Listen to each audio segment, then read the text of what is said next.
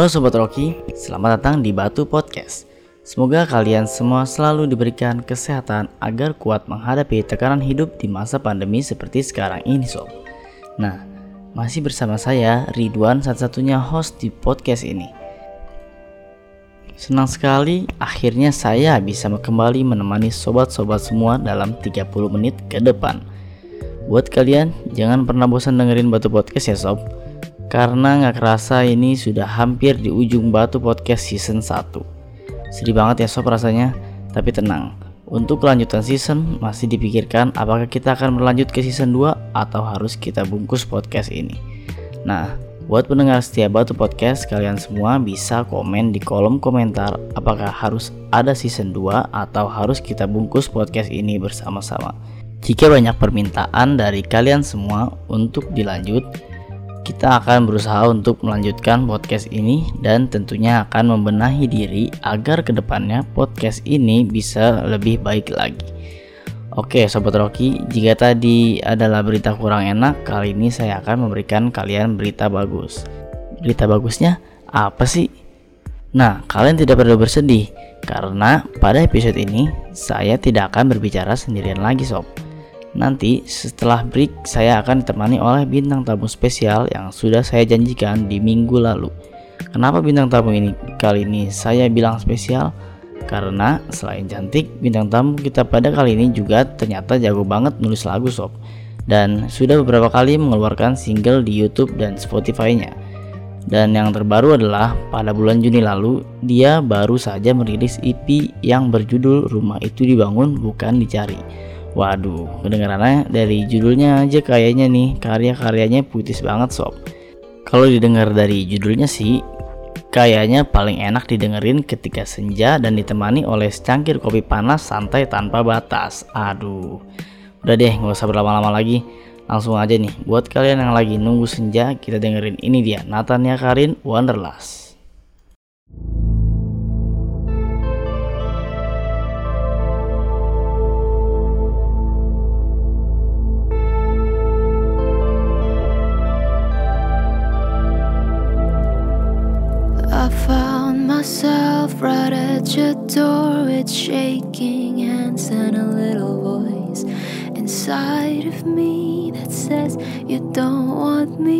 To be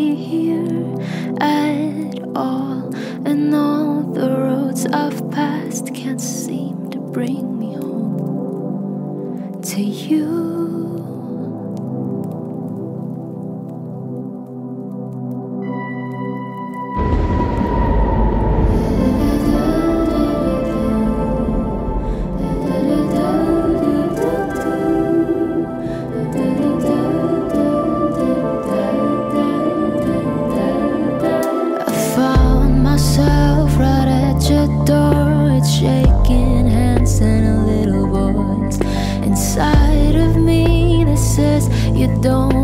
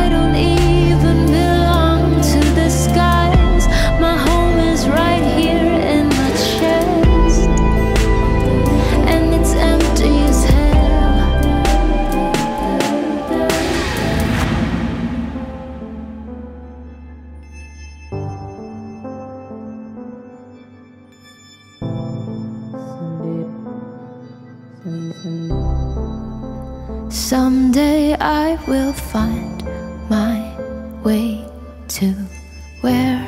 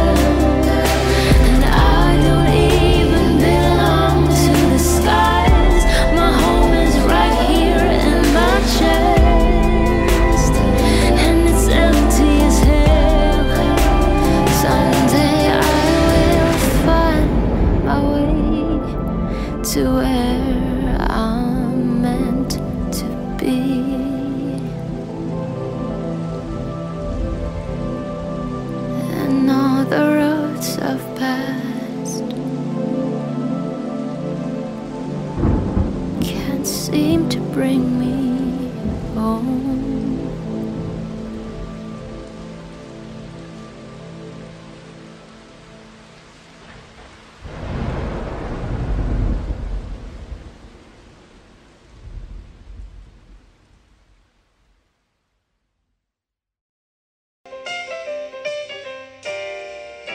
Halo, tanpa sadar, sebentar lagi kita akan memasuki bulan Desember, di mana kita akan merayakan hari lahirnya Yesus yang lahir untuk menjadi terang bagi dunia.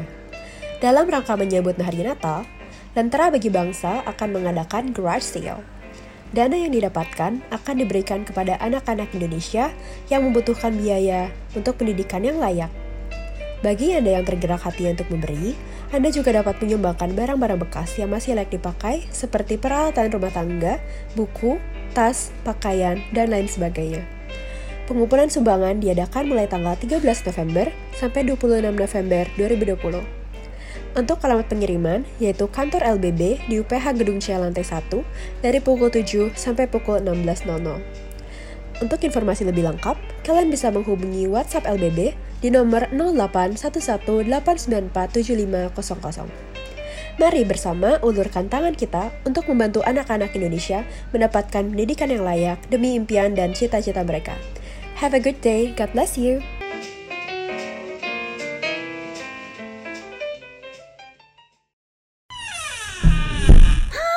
Kenapa Nadia? Ya ampun, lemari gue udah penuh banget. Banyak baju udah gak muat nih. Hmm, apa harus dibuang kali ya? Eh jangan dibuang, mending disumbangin aja. Ah, tapi gue gak tahu harus sumbangin ke mana. Nah, kebetulan banget nih Nat, Lentera Bagi Bangsa lagi membuka garage sale bertemakan Natal. Mereka menerima barang baru dan bekas untuk menggalang dana bagi anak-anak sekolah Lentera Harapan agar dapat melanjutkan pendidikannya. Barang yang didonasikan mulai dari baju, tas, sepatu, mainan, sampai tanaman pun juga bisa loh. Dan tentunya masih banyak jenis barang lain yang diterima nih. Wah, ternyata barang bekas gue masih bermanfaat banget ya. Gimana caranya? Gampang banget nih Nat caranya.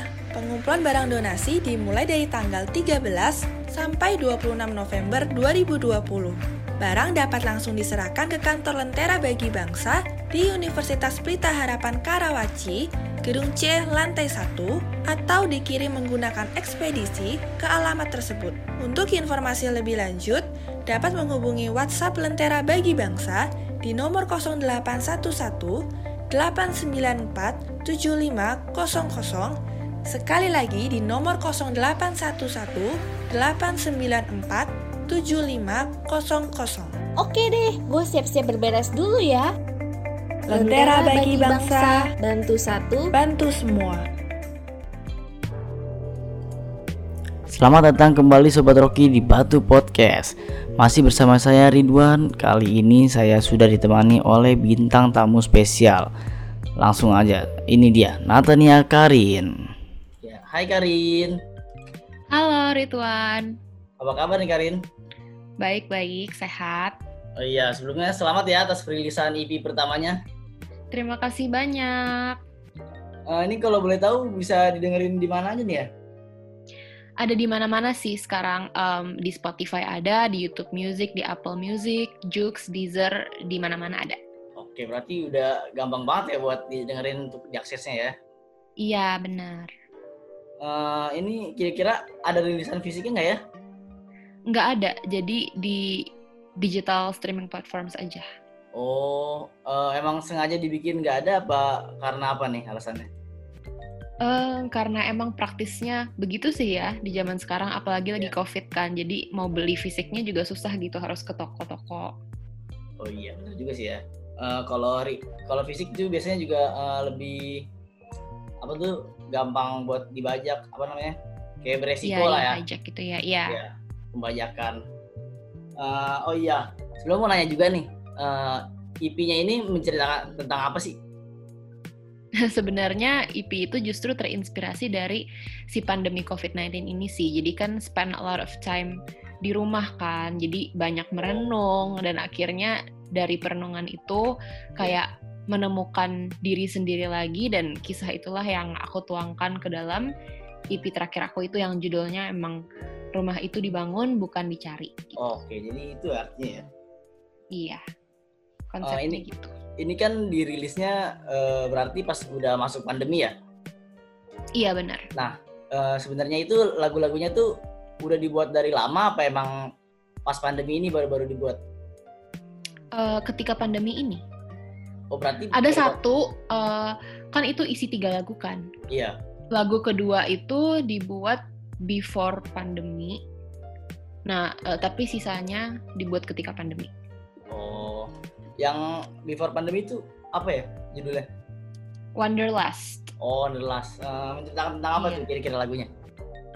jadi Wanderlust itu tentang ah Wanderlust kan artinya eh, si petualang ya jadi kayak orang Iya. yang lagi berkelana gitu kayak berusaha mencari rumahnya itu sebenarnya ada di mana sih kayak dia tuh nggak nggak berhasil nemuin where she belongs gitu basically Oh. tentang itu Berarti masih masuk juga ya ke judul EP-nya ini. Iya, kayak tentang pencarian diri gitulah. Oke.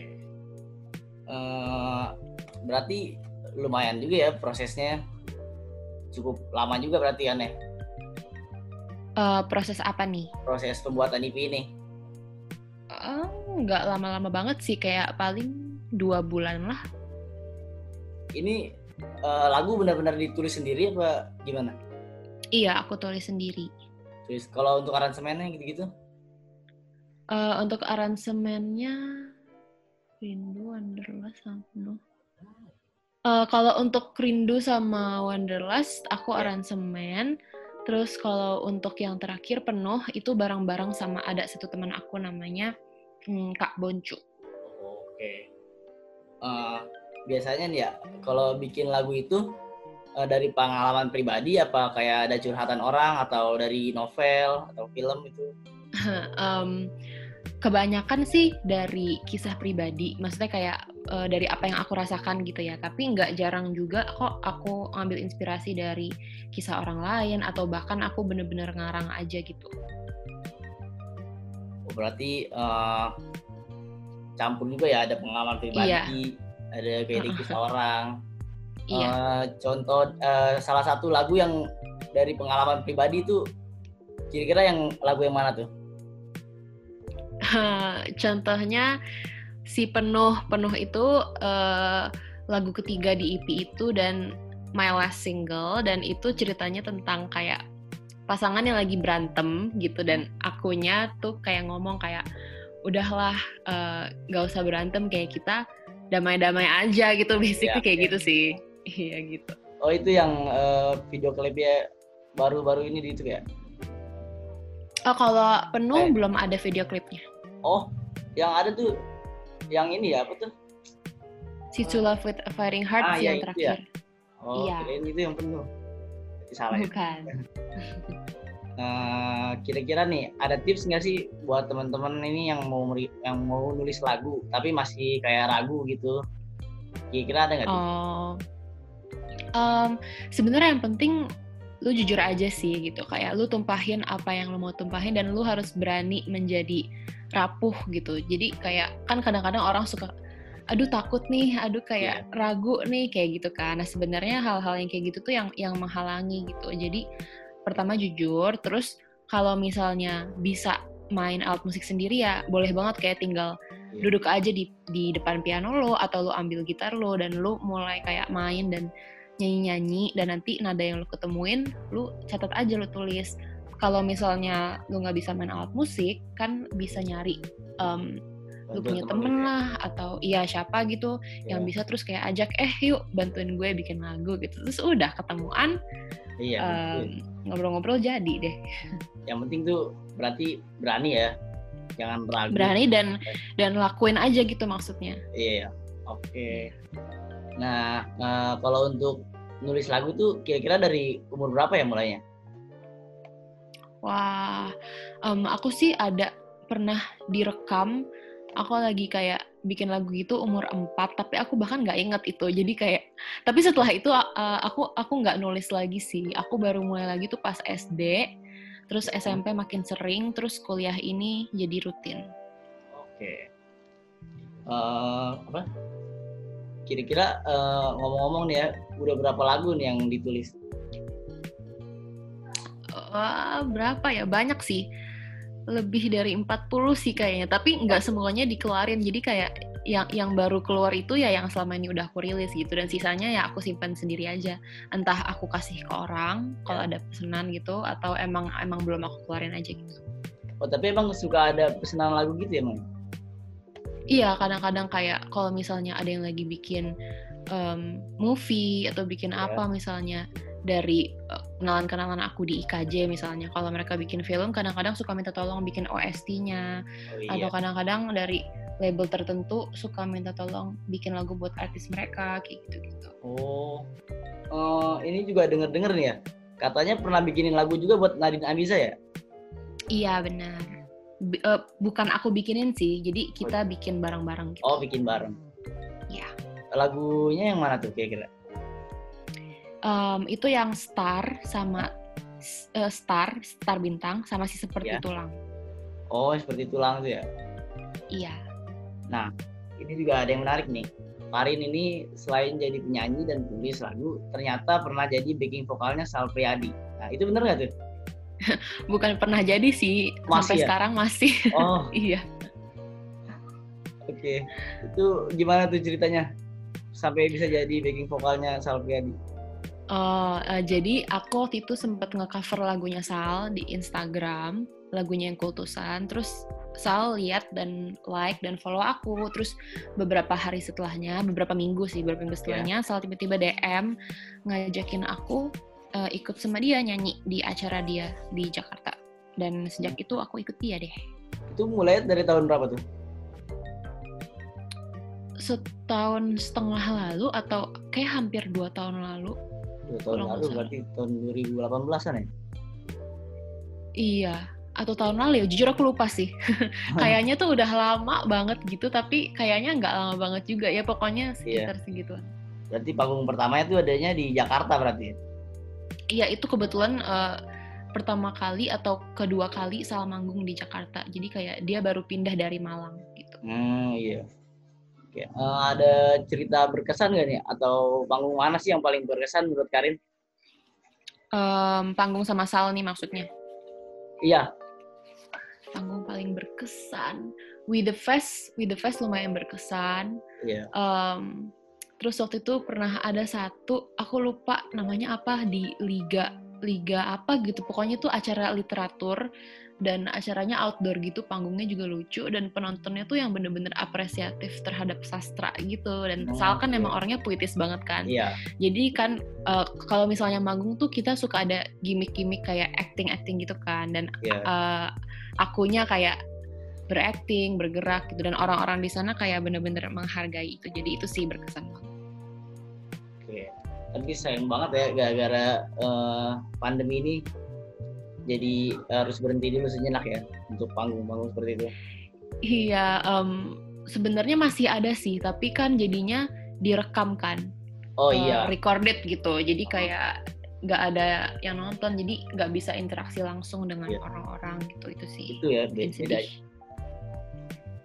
Berarti lebih asik mana nih?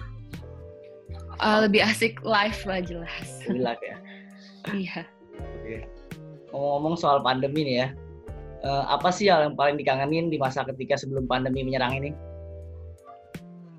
Yang paling dikangenin yang pastinya bisa bertemu dan ngobrol dengan sahabat-sahabat gue dan Iya. bisa kayak bebas aja gitu uh, without have to without having to be scared Hmm. untuk jalan-jalan ke tempat yang rame, makan, itu sih, jalan-jalan liburan ke mana ke Jogja atau ke mana misalnya. Sekarang kan takut kan harus pakai Iya, masker pasti. apalah. takut banget sih karena kan orang-orang juga pa- pada keluar tuh jadi kayak ngeri gitu takut kena Iya. Eh, terus eh, hal-hal baru apa aja nih yang udah didapat ketika pandemi Hal-hal baru yang didapat ketika pandemi. Em, jadi belajar untuk mengisi waktu sih dengan baik. iya Em, waktu awal-awal pandemi tuh kayak bingung gitu bagaimana menghadapi seharian ba- bahkan Ah. berhari-hari berminggu-minggu di rumah doang tapi akhirnya em, bisa Heeh. menemukan eh gua gini deh eh gua gitu Iya. deh akhirnya kembali bisa menggali nggak gabut gitu ya. iya iya Heeh. bisa Nah. produktif gitu iya Eh, pertanyaan aja nih ya Eh, siapa sih atau siapa musisi atau band favorit dari Indonesia musisi atau band favorit dari Indonesia iya Hmm. Enda Hendresa sih. Aku dari dari aku SD aku suka Iya. banget sama Enda Hendresa. oh, oke Enden Reza eh, Res Enda itu sedikit ini aja ya apa informasi Enda itu ternyata ini ya apa alumni UPH juga kan ya Iya benar. ha. Oke. Sama sih. Saya juga suka tuh Reza tuh. Iya. Album apa tuh yang paling suka tuh? Em, album mereka yang pertama aku denger tuh yang hitam putih. Wah, jujur aku lupa sih judulnya apa. Itu waktu aku SD pertama aku denger. Pokoknya ada yang ada yang lagunya I Remember, terus ada Blue Day. Pokoknya aku suka banget album yang itu. Tapi album-album setelahnya pun aku juga suka. Eh, tapi eh, ke depannya nih, Karin ada niatan nggak sih buat bikin kayak album gitu? Sorry, ini aku uh, abis nyari. Pokoknya album mereka yang paling aku suka tuh yang judulnya Nowhere to Go. Oh, Nowhere to Go. Iya, iya tahu. Iya itu. Itu kayaknya album pertama mereka sih. Nowhere to Go tuh kalau Oh, yang eh, ininya kayak sketch gitu ya? Iya benar. Ah, ya tahu tahu. Lagunya yang paling suka apa yang Blue Day tadi? Blue Day aku paling suka Blue Day sih dari dulu. Mungkin orang-orang le- uh, lebih taunya yang When You Love Someone Ya, gitu itu. kan. Sama Itu juga enak. eh, Wish You Were Here. Iya. Oke, Karin. Apa tadi sorry aku potong pertanyaannya. Ini ke depannya ada nggak sih niatan kayak bikin album gitu? Ada. uh, justru sekarang ini aku lagi dalam proses bikin Oh, album. oke. Kalau boleh tahu kira-kira kapan tuh bakal rilis? Hmm, bulan Februari mungkin. Februari bulan eh, tahun depan tuh. Iya. Oke, ada berapa lagu nih kira-kira bocoran aja nih? saat ini ya? saat ini yang jelas lebih dari 10 tapi aku Oh. belum tahu fixnya berapa kayak masih terus dipikirin dan dimasak-masak gitu Campuran bahasa Inggris apa bahasa Indonesia semua nih kira-kira? ada Inggrisnya ada Indonesianya Oke.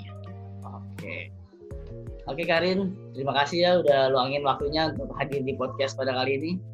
oke Nah. thank you juga Ridwan Oke, buat kalian yang mau dengerin lagu-lagunya Karin, bisa langsung dengerin di Spotify atau YouTube-nya Karin. Dan buat kalian yang mau undang Karin untuk acara musik atau pensi, bisa hubungin ke mana nih Karin? wah eh, bisa hubungin ke ke mana ya ini aku harus nyebutin nomor telepon manajer aku atau gimana nih maksudnya Oh, nggak usah sih, maksudnya kayak lihat ada lihatnya di mana gitu. Di bio Instagram kah atau di mana? oh iya ke Instagram aku aja sih paling mampir Oke. at Natania Karin Apa IG-nya? at Natania Karin Natania Karin. Nah, ya kalian buat kalian yang belum follow, follow aja langsung tuh. Dan langsung kepoin, oke guys?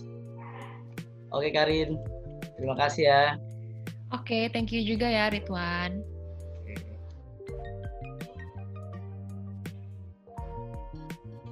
Oke Sobat Rocky, jangan ke mana-mana dulu ya sob Karena setelah iklan berikut ini kita akan mendengarkan alunan lagu yang akan dibawakan oleh Natania Karin Lo bego ya? Lo jelek sih. Pendek sih lu. Udah ceking, bantet lagi.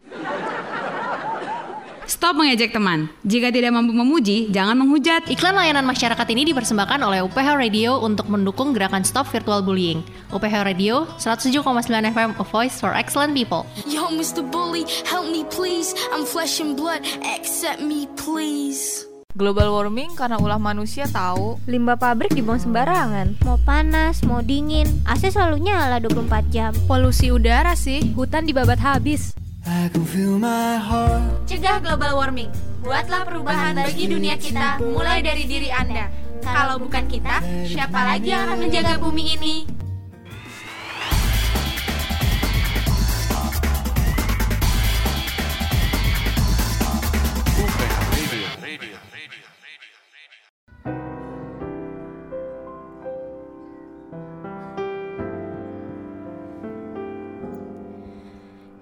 Not the pale moon that excites me, that thrills and delights me.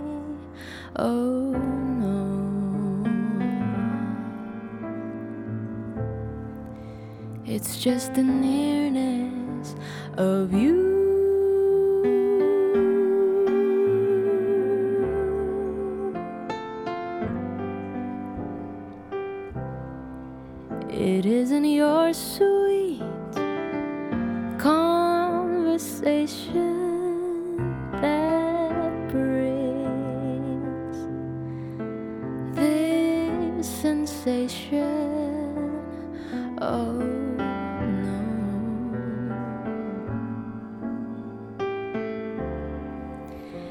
Just the nearness of you.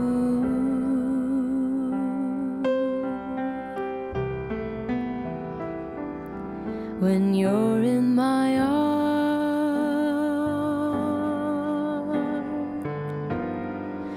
and I feel you so close to